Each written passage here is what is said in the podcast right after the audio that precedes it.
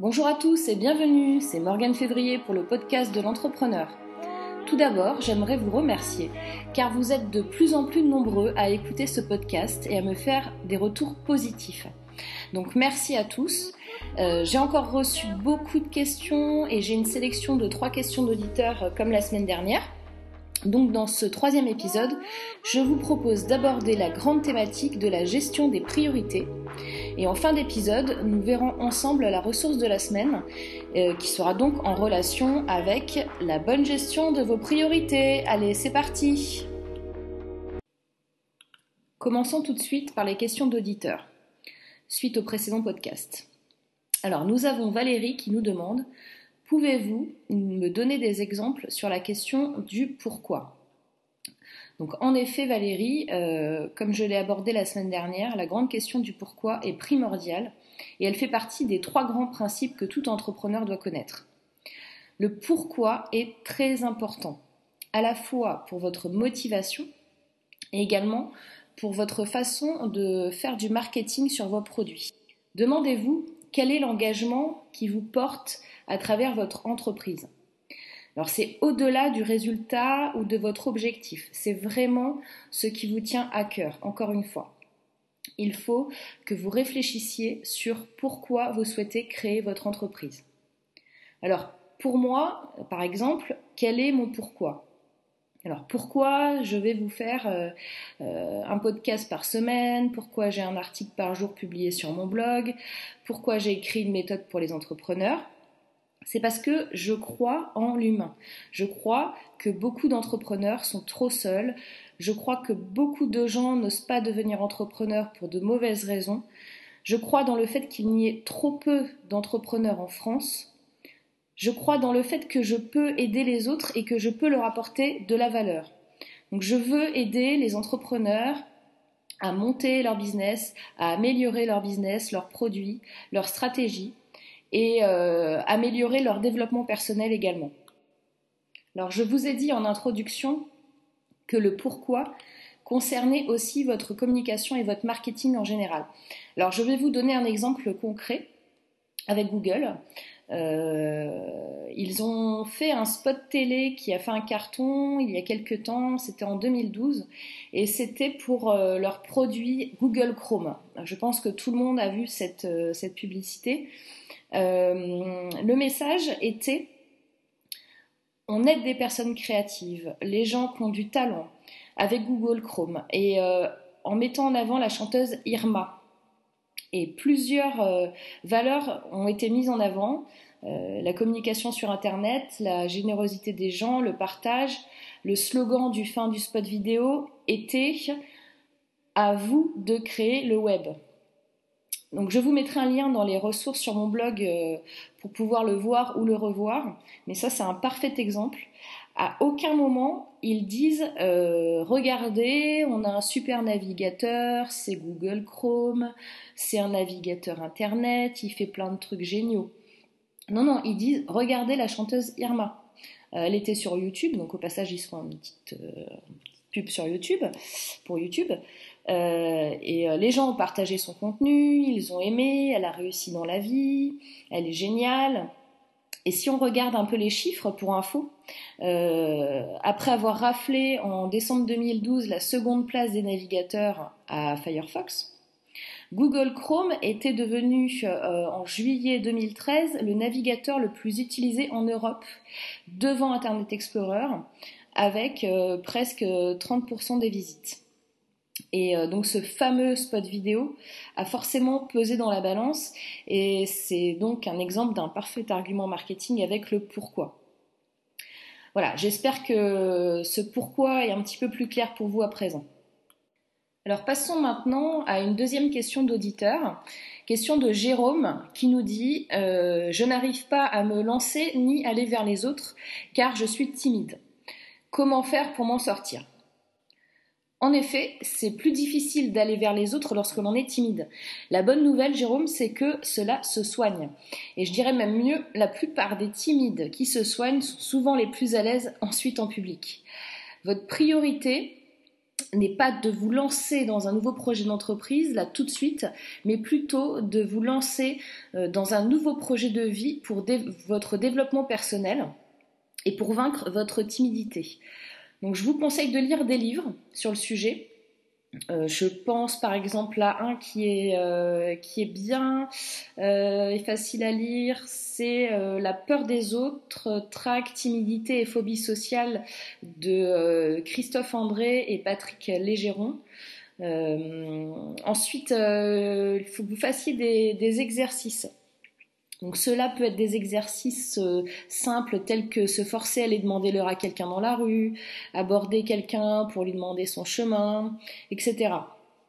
Et ensuite, vous pouvez aussi envisager euh, quelques séances de coaching pour euh, justement parler, faire des exercices qui vous permettront petit à petit de vaincre votre timidité.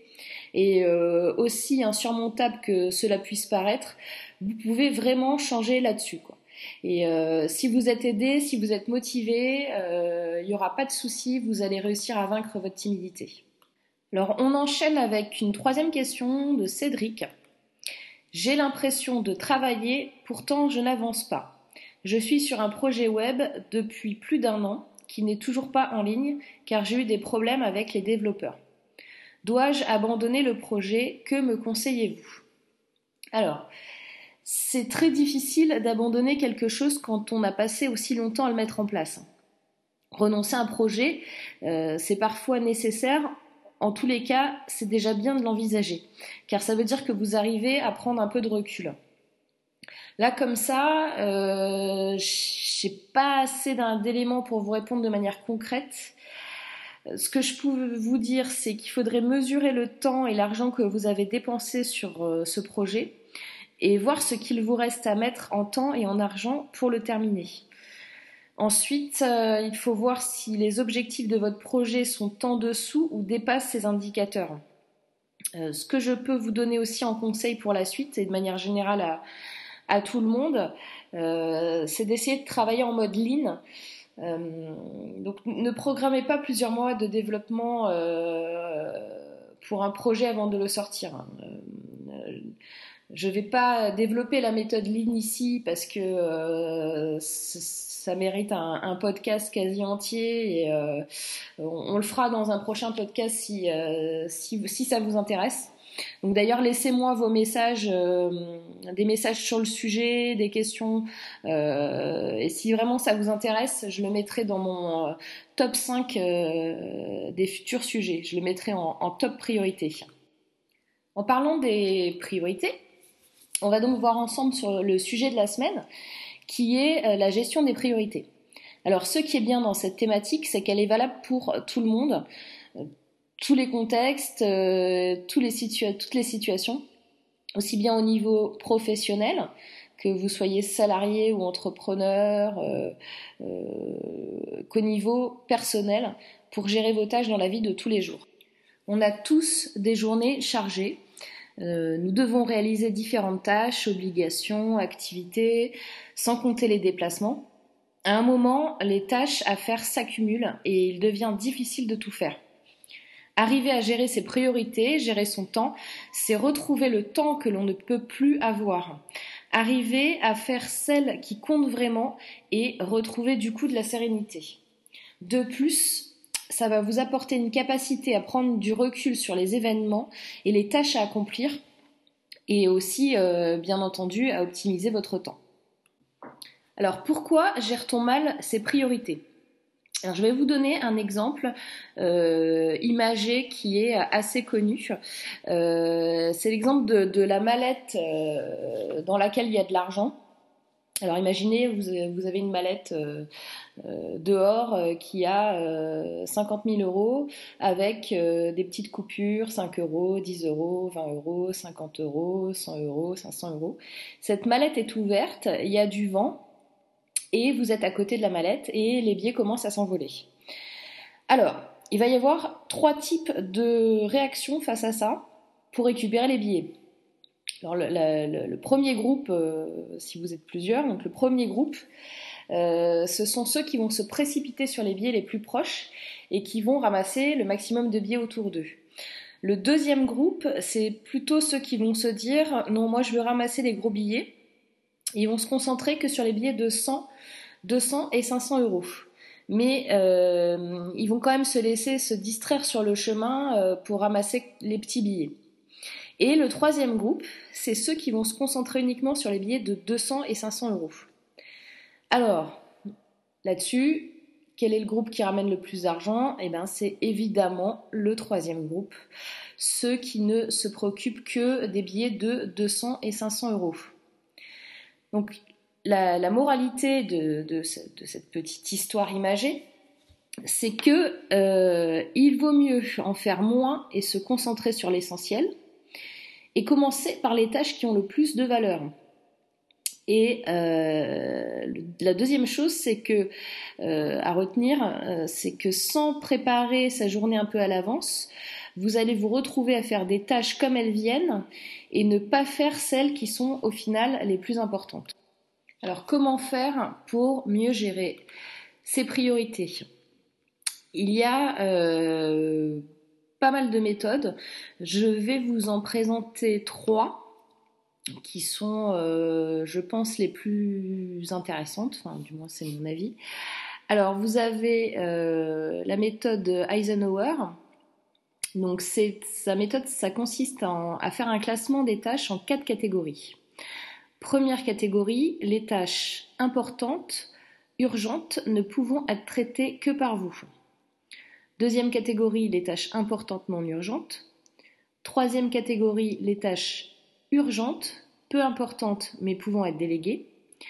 Et quatrième catégorie, les tâches ni importantes ni urgentes à déléguer ou à supprimer. Cette méthode a donc cinq finalités. La première, c'est apprécier les tâches à accomplir en termes de priorité.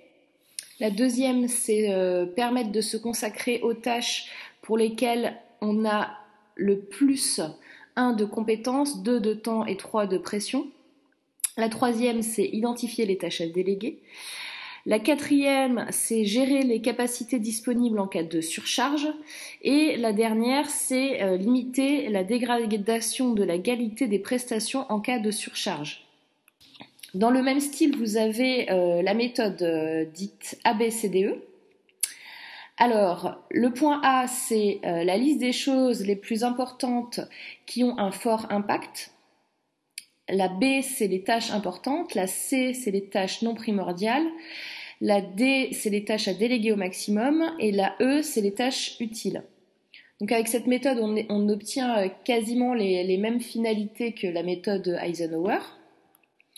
Et la dernière méthode, un peu plus récente, c'est la méthode de David Allen, dite la méthode GTD. C'est une méthode d'organisation du travail définie euh, comme euh, l'art de la productivité sans stress. Donc elle consiste à euh, un choisir une action et à la mener parmi un ensemble. 2. Se consacrer pleinement à cette action. 3. Écarter les actions non prioritaires ou sur lesquelles on ne peut travailler dans l'instant.